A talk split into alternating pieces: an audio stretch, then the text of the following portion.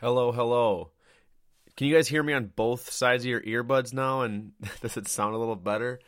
I'm finally starting to piece together this stupid equipment, and I, I got I'm starting to be able to understand it a little better. But I guess that's like I don't know, just the new new equipment riggers and I don't know stuff takes time, and hopefully you guys are sticking around and still listening to me. So so thanks a lot again. Uh, this is Bass Squad Radio uh, number 15, I think. Yeah, number 15 if you count all the old ones with the equipment that was coming in both sides. But now I, I was what I was doing is I was recording it in stereo, but I don't have a stereo mic. I have a mono mic.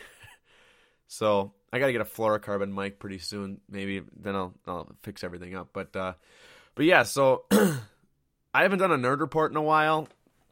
So I think I'm going to do that a little bit. And, uh, Ty Iverson on Twitter was talking to me about it, and he was saying how much he, he appreciates it and how it's different and weird. So I'm gonna I'm gonna go ahead and do that again.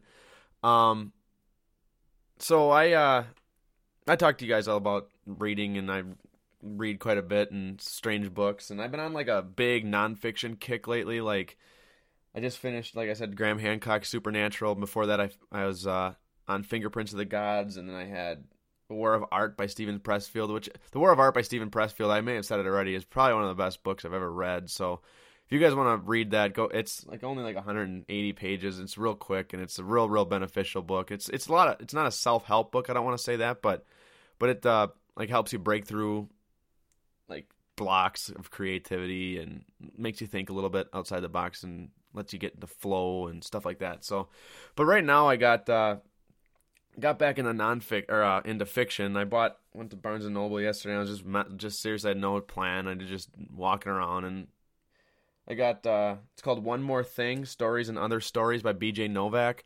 B.J. Novak is uh, if you guys don't know, he's uh, on The Office. Um, he's or was on The Office as Ryan Howard, and he was in Inglourious Basterds, and he's a writer and stuff. So and it's a lot of just a bunch of short stories and like a comedy book. So pretty pumped about reading that. And like I don't know, I've always been I, I've really I kind of got away from reading fiction for a while, and I, I kind of wanted to get back into it. So like I've always since high school, I've always been like super super uh, into literature and Shakespeare and and English especially, like just all sorts of interpretation and some weird stuff. So I wanted to be an English teacher in college. I never went for the program. I ended up starting out doing forestry or something stupid where I never did never even continued with that. But uh, but I had one story from from English class which made me really really realize how different and strange and not a normal person I was. Um, I was destined to be like an outcast my entire my entire life. Um, so like I don't know. I was in like the AP English classes and stuff, and my teacher was my track coach because I was like an athlete in high school, so I just kind of everybody that was in that class was just they would always just write me off because I was just some dumb jock in their class and stuff like that, and and uh, so I am just surrounded by these uppity English scholar scholarly types where they're talking about symbolism and talking about this, talking about that, and basically what a uh, verbatim on what SparkNotes had said. I don't understand their their point on why they didn't think for themselves, but but my teacher was just he's like one of the best people I've ever like my one of the most influential people in my life. He he always like pushed us to question things and pushed us to go against society and stuff like that. But uh but anyways, I had like a one like aha moment where I realized all this stuff was just I was not gonna be the same, like I said. So it was uh we had a report on on poems. We were doing a poem section, and Robert Frost. We had a Robert Frost poem we had to dissect. So he told us to go home and write, read it, and so the uh, I'm gonna read the poem, and you guys bear with me if I'm not a Def Jam poetry reader, but um, it's the it's called "Stopping by Woods on a Snowy Evening." Don't don't if you guys want to go ahead and fast forward because this is getting real bad. So just just just bear with me. Um, it goes, Whose woods there? I think I know. His house in the village, though. He will not see me stopping here to watch his woods fill up with snow. My horse must think it queer to stop without a farmhouse near, between the woods a frozen lake, the darkest evening of the year. He gives his harness bells a shake to ask if there is some mistake. The only other sounds the sweep of easy wind and downy flake. These woods are lovely, dark and deep, but I have promises to keep and miles to go before I sleep and miles to go before I sleep. Okay, so whatever. That was that was the poem we were told to dissect, and you know I get to class and I had done my own thing without looking at Spark Notes, and we go through this whole half an hour. And, and I always had talked with my because my teacher was always my track coach my teacher was always reading at track meets. And I would always go up to him and we'd always have these strange interesting conversations. And he knew I was kind of weird. But so so I had done this report. And and so everybody was talking about how you know the woods are his getaway, the woods equal madness, the woods are not society, blah blah blah, all these stupid cliche type of symbolisms. And that's what he was accepting it, and everybody was, you know, doing their, their job. So then I raised my hand finally because he had told me to millions of times, and I'm like, "Well, Mr. Mink, um, I think that Robert Frost is a creep, and he's having an affair with some guy's wife." And he just busted out laughing and everybody else was looking at me so strange. And like i told him about the the symbolism of his little horse um you know his woods his village. He's gonna watch his woods fill up with snow and there's just all these like little weird sexually sexual innuendos and i don't know i might be just a creep too i might be just a strange dude but in like he's talking about the woods might represent the girl too. The woods are lovely, dark, and deep, but I have promises to keep. So he might not have actually gone in there and, and banged this girl, to put it crudely. But uh, so anyway, so like my English teacher is absolutely just busting out laughing, and he goes, "I have been teaching for 27 years, and nobody in my entire life has ever interpreted that poem like that." And he gave, I mean, he gave me an A on the on the paper and stuff, and it was it was one of those shining moments of my life where I'm just like, okay, I guess I don't have to think like everybody else has to think. If everybody goes left, I might be able to go right. So like, so to me, like bass fishing right now is my English class, and I'm and I'm uh, me sitting in the class, loving what everybody else has to say, and like taking into everything they have to say, what into into account what they interpreted, how they view this, how they view it, and everything like but that. But but I just make different observations and present it in a different way. So doesn't mean it's wrong. Um, but yeah, so right there, I also I think boom, history was just made. By the way, I think I was the first person ever to link a Robert Frost poem to uh, tournament bass fishing. So, so there you have it.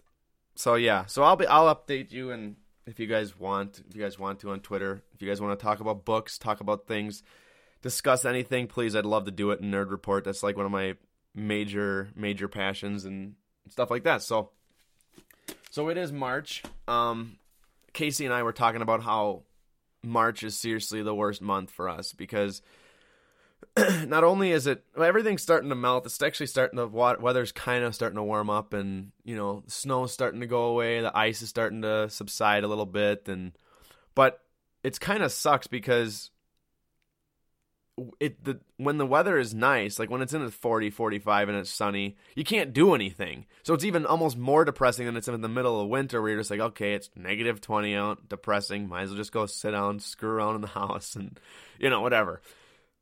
So i think the only thing right now that that really lets me just be okay with march is basketball. I'm a huge huge basketball fan too so and by the way, I have insomnia, so I can afford to have all these strange uh, little obsessions and stuff, and I don't do anything else. But uh, so, so I got uh, so March Madness. It started today, and a couple of upsets happened already. I am not going to bore you with all that, but uh, but yeah. So I'm gonna go.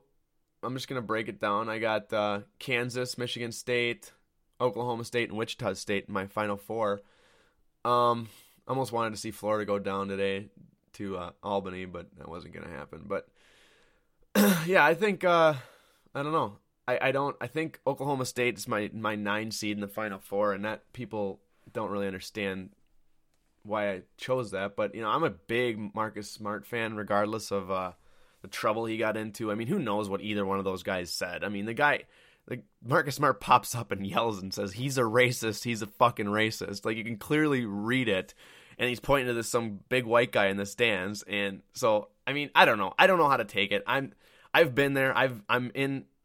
I was in athletics my whole life, and emotions can come over you, and that's just the same thing with like bass fishing and everything. Like, I, I you know, you can tell somebody, you can the, you can point fingers, you can do whatever you want, but in in in the long run, you don't know how you're gonna react in that situation. Just like the Richard Sherman thing, he just he just made it to the Super Bowl. and He made the game winning play. Why would you? How do you ever gonna quantify that to some normal person sitting behind a desk? You just you just really can't.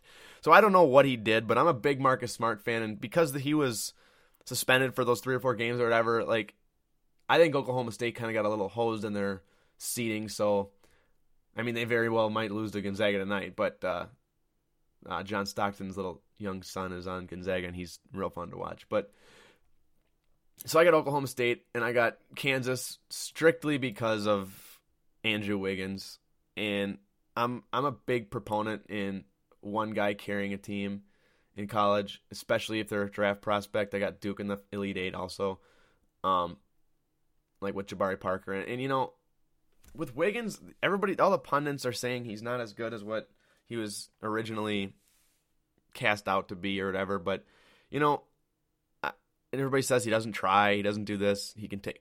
But the thing is, is in tournament, he's gonna play, and you're gonna see how much he can take a team on his back. I I believe, maybe not, but like I think during the season he knew he was to be a top three pick anyways. So I, I know this is a shitty attitude to have, but why why risk it and try super hard? I mean, you saw him put up forty points, forty two points the other the other night, a uh, couple weeks ago or whatever, and he's just I don't know. I think he's a stud, and I'll talk about him in just a minute. But but Michigan State just because Izzo, just because of Izzo. I mean, I really he's probably the best coach in college basketball right now. I don't I don't I mean way to go on a limb there, Ty, but uh but um I don't know. His team has got a little hosed with their seating too. I think they should have been a 3 or a 2 even.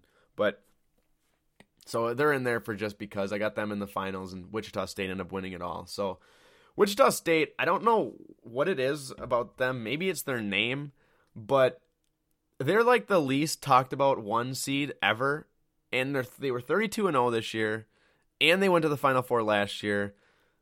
They've they've only they, the last loss they had besides Michigan, who ended up going to the title game last year, was to Creighton in like the I think in, in their title game or in the, the conference title game. So I think Wichita State's for real, and I'm really excited to see them. That'd be cool for this. Be cool for college basketball for a lower level team to win. And they don't have one star. Like I just pretty much con- contradicted what I just said, but they have a real real solid team, and they they're basically the same team as last year. So so that's uh that's that. Um, but I was talking about Wiggins and, and Jabari Parker, and I don't know. I I think in your long run, I I want to say Wiggins is going to be the better player. Um, but Parker, you just can't deny how how phenomenal he is. Like he he's he's got such a complete game, and he's a tall player. He's great rebounder. Wiggins is just that guy that has just that high, high ceiling, which he could be something extremely special, whereas Jabari Parker might be a really good role player. Now, I, would say this is because I'm a massive Milwaukee Bucks fan, and I don't know if anybody knows that about me. I know it's unfortunate. You can say you're whatever you want about, about that, but they're finally starting to do it right and not play and not try to be the eight seed every single year. So so I'd be really happy to see Andrew Wiggins and well, regardless of how I, I still feel like the Lakers are going to get the number one overall pick somehow. I, I just the, the league is so so corrupt. I feel like the Bucks are going to get a three number three overall pick, and maybe they're going to get uh, McDermott from Creighton. I, I I could see him. I have he has a lot of uh, similarities to Larry Bird, and who's my who's my favorite player ever. So I don't know. It's it's hard for me to say, but I, I would I if I had to pick right now and Bucks had the number one overall pick, I'd pick Andrew Wiggins. And the only thing and I wouldn't why I wouldn't pick him is because I don't know. It's such a toss up because Parker could play a four or a three or two. And Wiggins, I think Wiggins and Giannis Antetokounmpo, he's our our young kid that we have that's gonna be a stud. I believe he's huge.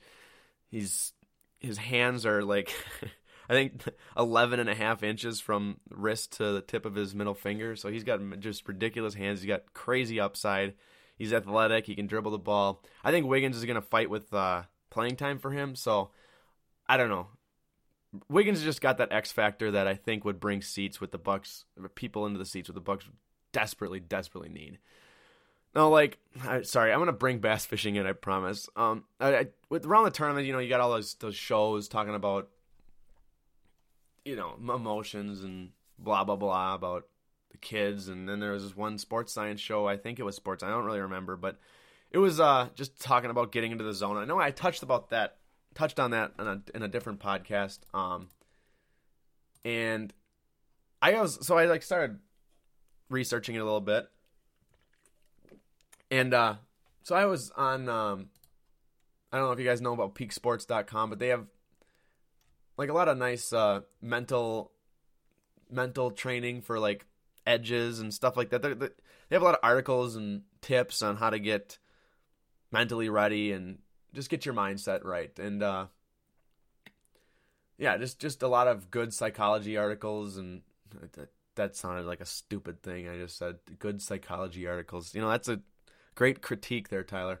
Um, but anyway, so like, the, like I was talking about, you can't quantify getting into the zone, and but we've all been there. I mean, I play basketball quite a bit, and I know I've had games. I just had one the other night where I was struggling the whole game, and then I took a deep three, and it went in, and then I just kept, I just couldn't miss. You know, you just, you, I swear to God, you could close your eyes and make them.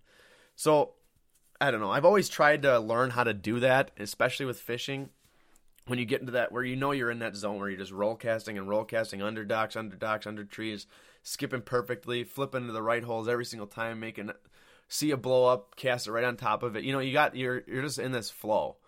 And so I try to I try to research it a little bit and I kind of I found this neat article. It's called Mindsets to Help Athletes Perform in the Zone by Patrick Cohn.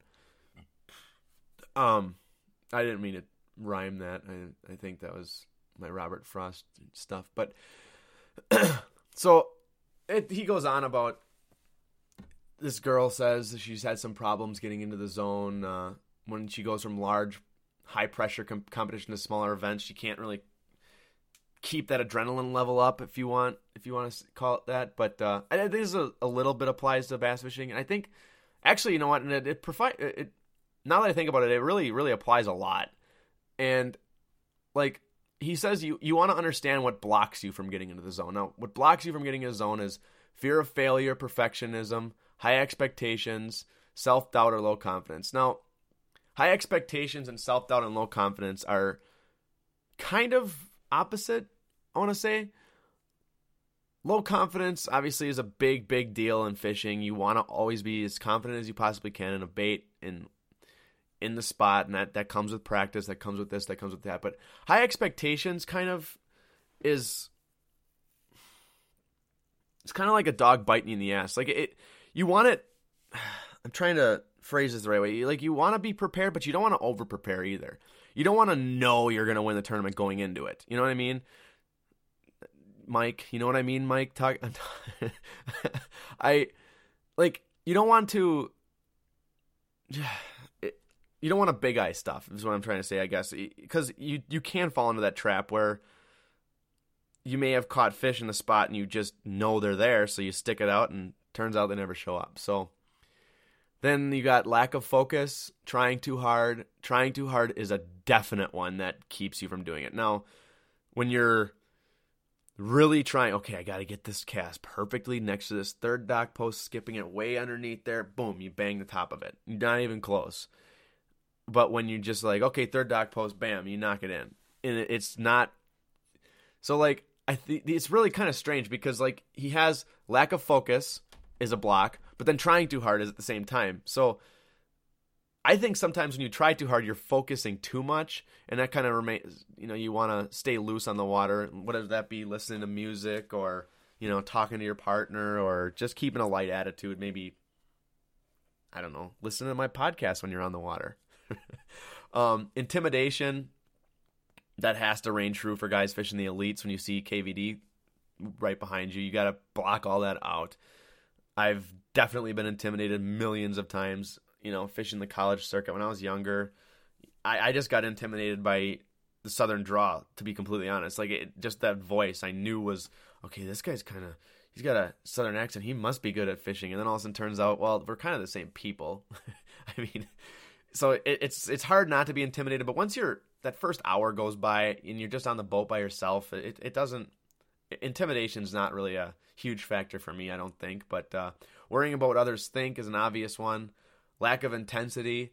Now that is that kind of counteracts fishing a little bit. You don't want to be too intense, but it works for some people. I'm I'm a pretty neurotic person. I jump around on the boat and I do all this, but that that works for me because that keeps me in line.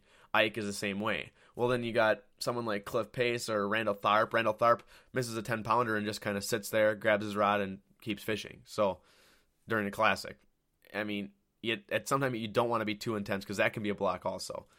Um, now then he says mindsets that help athletes enter the zone. Now fishermen, athletes, same thing. so it says be here now. Pick out and focus the right performance cues that help you stay in the moment. Now, I mean, right performance cues can it, anything just as simple as knowing there's a certain like just patterning fish could be that you know knowing okay i'm probably gonna get a bite here so i gotta focus extra hard and, and bam. Um, stop worrying about the outcome of the competition. That is a completely obvious one. Uh, don't worry about what other people are fishing. You can't control what them what they're doing anyway so don't worry about it. You can't control the weather. Everybody's got to deal with it let go of what other others might think about your performance. Stop trying to read others minds. I don't know about trying to read others minds. That kind of doesn't really apply to this at all but others think about your performance. Nobody's to judge you. We've all had shitty days on the water. We all know what it's about. Everybody's everybody everybody who's anybody that's bass fished knows that, except for maybe Kevin VanDam. But uh, yeah, park distractions from your life that might take you take into competition. I mean, if you just broke up with your girlfriend because you bass fish too much, don't think about it. I don't know. I that one's kind of cheesy. I don't really I don't really think that I don't really like that one very much, but perform functionally the opposite of trying to be perfect. And that kind of res- resorts to the thing that I was talking about casting under the dock, where you, okay, if you cast near it, more than likely you're going to hit on target instead of actually trying to hit the exact spot on the dock. Um, make it a goal to have fun instead of being too serious. This is completely true. And you know, Casey, I don't know. I think Casey and I talked about it about us. We just completely fuck around on the water. I mean, I don't want to say completely mess around, but like we we constantly joke. We we talking around. We talk about stuff. We we make fun of things. We make fun of people on the water. We jo- we yell at them when we're on the water, like because we're fishing a lot. A lot of, in a lot of our club tournaments, we do that. We don't obviously do that in the bigger competitions, but you know we joke around and we end up fishing way better because we we figured when we went out and practice one time, we didn't retie the day before. And I don't. Now I'm not saying I condone this. I don't. I don't condone not retying, but like we we just kind of threw our rods in the water, woke up in the morning, did the same thing and we we caught so many fish, and we're just like, God, you know, we just didn't even try, and we, we were messing around, and we caught way more. So we tried it in our tournament. We obviously retie and do do things that are completely necessary, but we did way better than than uh, than what we did in the past. So instead of just intently focusing hundred percent, lighten up a little bit, and that might stem from listening to some music or just doing whatever. Um, keep it simple. Avoid overthinking or analyzing that's happening. That's, I mean, don't overthink things. If you're getting bites, don't leave to go get other bites in a different spot of the lake where you don't know. I I firmly believe if you if you're on them, stay there. Don't it. Sometimes it's it works, but in my opinion, more often than not, it doesn't. You're more likely to get a big bite schooled in with a bunch of fish than going out where you don't know they're biting. It might be a long run, and you're like, okay, they're definitely biting over there if they're biting here. Well, chances are they're not. At least that's my opinion. Now you can take it whatever you want. Stop judging how well you're doing on every play slash cast. Get to the next play slash cast. Um, yeah, if you break one off, do your best to just shake it off and be like, oh, that happens. Um, like I don't, I don't know. I, I get I get upset with people that that bitch about missing fish or doing whatever. It's just you know what it it it just it's not gonna. Sometimes it doesn't happen. You just don't you don't catch every single fish you you you know you know. And the one thing that I really don't like when people do is like they'll flip like I, I always ca- I cast and everybody that's fished with me can attest to this. I, I cast over everything. Like I'll fling it over the top of a tree, over the top. I've cast it over a road before or over like a sidewalk before because we couldn't get in the backwater. But and you know I break off a lot of fish. I miss a lot of them doing that. I'll drag it over logs and the fish will pop off. And you know I hear a lot of people bitching about that when they're like, "Oh yeah," and then I had it over here and it just it got hung up on the tree. Well, the fish wouldn't have bit if you didn't cast back there. So you know, I don't know. I always just make whatever cast because they're not gonna bite anyways. You might as well make the cast. They're not gonna. You're not gonna get the bite if you never cast there. So I always cast in like the most gnarly, gross looking things. Uh, excuse me. Uh, uh, just completely imaginable. So now I, I spoke about KVD. Um, there was a article I just read because he didn't do so hot in his last tournament. That oh, is Kevin VanDam washed up? It's like get get real. I mean, really, he's. I think I, I, I read in Bassmaster last year he's cashed in ninety seven percent of the tournaments he's fished in the BASS. Oh, BASS. So like, I think it was ninety. It was something like it was something insane number like that, where he's not only the best, he's far and away the best in my opinion. And once again, Tom Izzo's a great basketball coach. Kevin VanDam is a great, great fisherman. I am just prediction machine Tyler is what you should call me. Um, but anyways, like he he he's they said he's talking about him struggling in the classics. Well, if you don't remember, he won the 08, 09, and 2010 Angler of the Year. I think 2010 was the one Skeet dominated all year, and Kevin VanDam won the uh, won the points uh, run the tournament at the end of the year, and they crowned him the Angler of the Year. Now they have a separate is a separate deal, but so Skeet Reese should have won in 2010, but I mean officially Kevin VanDam was the Angler of the Year that year. So, and then he backs that up with a classic in 2010, a classic in 2011, one of which he completely dominated 2011. Now it it might not show the weight how much he did, but that tournament he was he's destroyed everybody. And for you to say that he's he's struggling, he might be washed up is just completely ludicrous. Last year he finished third in Angler of the Years in the Angler of the Year voting or Angler of the Year race. And yeah, he didn't qualify for day two of the, this classic, and he's doing real bad. I looked today on the St. John's. He he's like in the 80s. And you think he has a limit for nine pounds or something like that, but who knows? I mean, he's just. I just I just take that. I don't even take that into consideration anymore when I read things like that. And it's just it's just people that are you know, woo peddlers looking for looking for people to comment back. I've I at least I had to believe that. I don't know. Maybe they're just stupid and not well informed, and they just read an article, write an article about it. But uh, but yeah, so that's Kevin VanDam is still and will always be the best ever. I I I don't know. I I don't see anybody. Jason Christie's coming there is close. Brent Ehrler's close, but I don't. There's just nothing like Kevin VanDam. He's just his his knowledge alone is is just completely unmatched by anybody. Um, yeah, so I'm gonna keep talking about bass fishing. I'll, I'll finish it up talking about bass fishing. Uh, I don't know if you guys watched it or checked out our YouTube channel. Our YouTube channel is Bass Squad Corp. Um, we got a bunch of stuff out there, and Teddy Toad Jr. just posted a a video to our YouTube channel of him uh, catching a bunch of walleyes on it's the Wisconsin River. Um, it's under under a dam that opens up really really early, and we don't like a lot of our river systems. Everything even get gets frozen completely completely frozen over during the winter. So, you know, and and then this year, the crawdad actually had to shovel out the uh, the landing, and then everybody started going there. So you can catch walleyes and stuff early in the season, and, and the river is just raging and with all the snow melt and everything. So Teddy went out there and caught a bunch of walleye and stuff, and that reminded me of uh, a couple years couple years ago. I uh, when I went to Stevens Point, the the my boat was done. I got it tuned up, and it was in early March, and it was still ice was on all the lakes around here. So I figured I would just take the boat out, run it a little bit, get all the gunk, all the old gas out, and even though I use Sta-Bil, it's still it's still I still like to have like fresh, complete everything running good. So I you know I just just got the boat back, put it on the trailer, take it down to the water. By my I'm by myself. So, and like I said, this water is absolutely raging. So, to launch by yourself is stupid to begin with. And I mean, I would, I don't know what a knot is, but it, so I'm not gonna. But I mean, I swear the water was moving three, four miles an hour. Whatever that in knots is, I don't really care. But, but um. So anyway, so I launched the boat, and normally what I do is I just launch it, keep it attached, get in the get in the boat after I and push it off the trailer, pull it up to the shore, whatever. So I do that. I, I jump up, unhook it.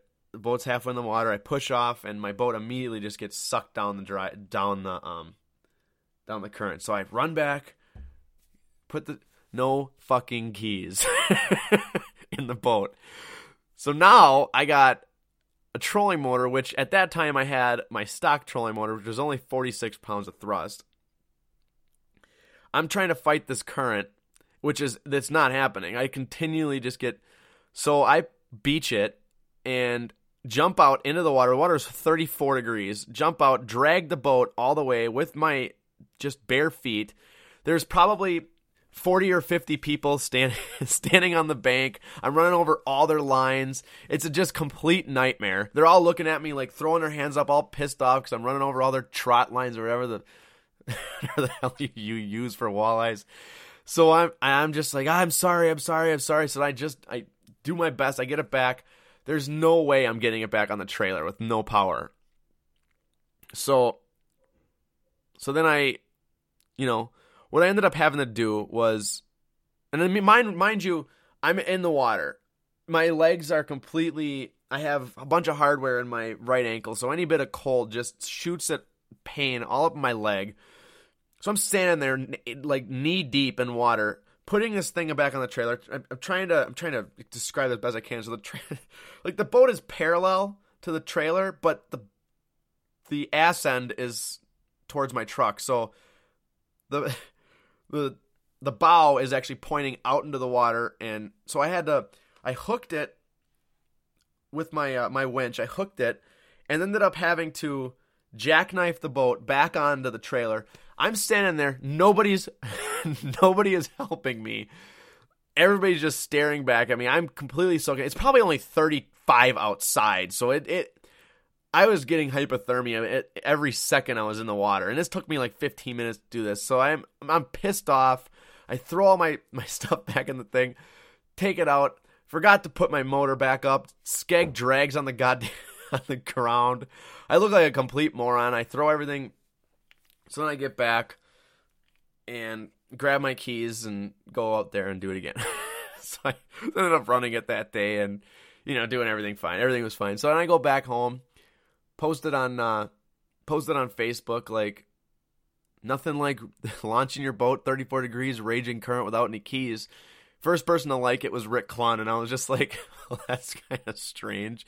I didn't even know I was friends. Obviously, I don't think it's him doing it, but I mean, it might be. But it was pretty, pretty funny. One of uh, one of that that story of of the old old Scotty River. I up in Stevens Point. That's like our haven. We we live on that thing, and the Stevens Point flowage is like one of my favorite bodies of water. And a lot of people, a lot of people might disagree with me with, on that, but Adam, Adam probably doesn't. Um, so so it's like a it's equally as treacherous. There's I mean as also by the way there's rocks everywhere on that on that river where I was the riprap my boat's banging into the riprap everything. It was just a nightmare.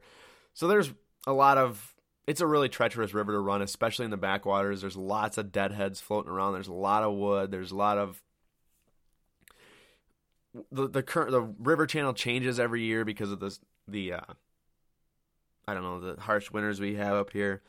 So Adam and I fished it so much that we actually there's like a you can follow the river channel and it's about a five um, maybe ten mile run to the backwaters, or you can cut across this huge stump flat and you can get to the backwaters in like two minutes. So Adam and I figured out how to run it. So we always just so we have tournaments and a lot of people fish the backwaters. So 20 boats launch, all of them go up river to do the loop around to go to the backwaters, and me and Adam just cut across. So and you know it's the best spot on the lake. We, we, we, it's always one back there, so we always everybody gets envious because we always hit it first. Anyways, so we're flying there. Everybody's like, "Oh, how do you guys run that stuff?" Blah blah blah. And everybody's, you know, so we don't want to tell anybody because it, it, it took us a long time to figure it out.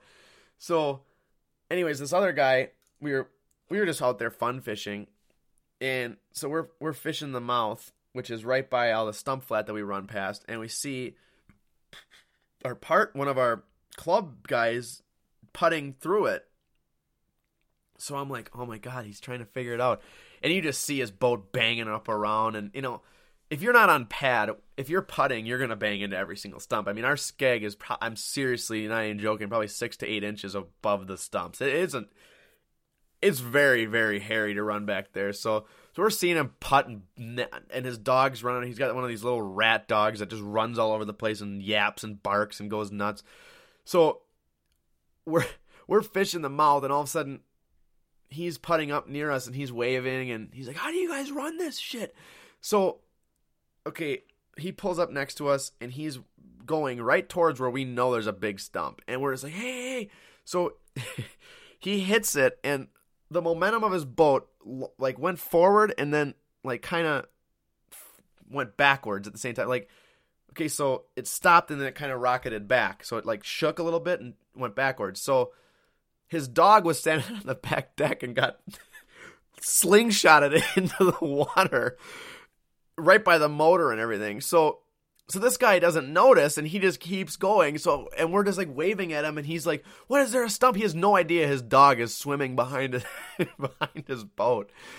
So yeah, and then he finally gets it and so yeah, so that's our Stevens Point flowage story. It's a it's a fun body of water though. I mean, when you're when you're on those fish and they're just tied to the wood, there's just nothing better than than a than a nice flipping bite in the wood. But we joke about that because every time we're on a good bite, for some reason or another, one up for someone or another will say, you know, there's nothing better than a good crankbait bite. A couple weeks later, you know, there's nothing really better than a good drop shot bite where you're fighting the fish, blah blah blah. Nothing good better than a good frog bite where you can see all the action. So there's there's nothing better than just a good bite. I'm three for three on uh, outstanding predictions. So so thanks a lot for for that Ty again. Um, let's see where we're at here. Oh Jesus. 37 minutes already? Wow. Okay, well, I think uh, I think I'm pretty much done. Um, website, you guys keep checking it out. I know you guys are supporting us by buying stuff, and hopefully the kinks are worked out and we got all our uh, things shipped to you. If you guys still have problems without getting your items, please please contact us because we're we're still infancy. I'm doing all the shipping from my house, so I don't know. A lot of, lot of stuff can go wrong, and I mean, you guys realize that. And thanks a lot for not bitching about anything. So, so thanks a lot. Um, but everything's working out now. We're getting two day shipping, so I think right around two days. So when you guys order, it should be in by you guys in at least in in like less than a week for sure. So. So uh, we got that. We got um, limited quantities. We're gonna reorder a bunch of stuff soon if you guys order it out. Um, we got we changed our prices a little bit. We got our black t-shirts with our white logos and our white t-shirts with our black logos both for 11.99. I think we got a couple 2XLs, but those are like 13.99 or something just cuz they cost a little bit more to make. So hoodies are now 29.99 and you guys can still save 10% with BSR discount code all caps. And uh, pretty exciting uh, to announce that we're going to be carrying some lures on there. Well, not some, but our first run, my buddy uh, who I talk about all the time, Adam, he uh, he makes his own uh, Alabama rigs, or he calls them the AK rigs or the Bass Bites AK rigs. And I mean, I don't know what is different about them because I'm not a lure head. I'm not someone who tinkers too much. But they're better than than any Alabama rig I've ever used, and I'm not saying that. I mean, they're expensive. I don't know how much he's gonna sell them for, but they're custom made. Every single component is absolutely unbelievable. They flat out catch more fish than the other ones. We we were doing. I mean, you guys can watch our Lake Guntersville uh, bass montage on YouTube. Um, I did like a 15 minute mashup of the some of the fish catches we had in, on Lake Guntersville, and we caught more and bigger fish with that AK rig. Excuse me. I think I'm done. Sorry.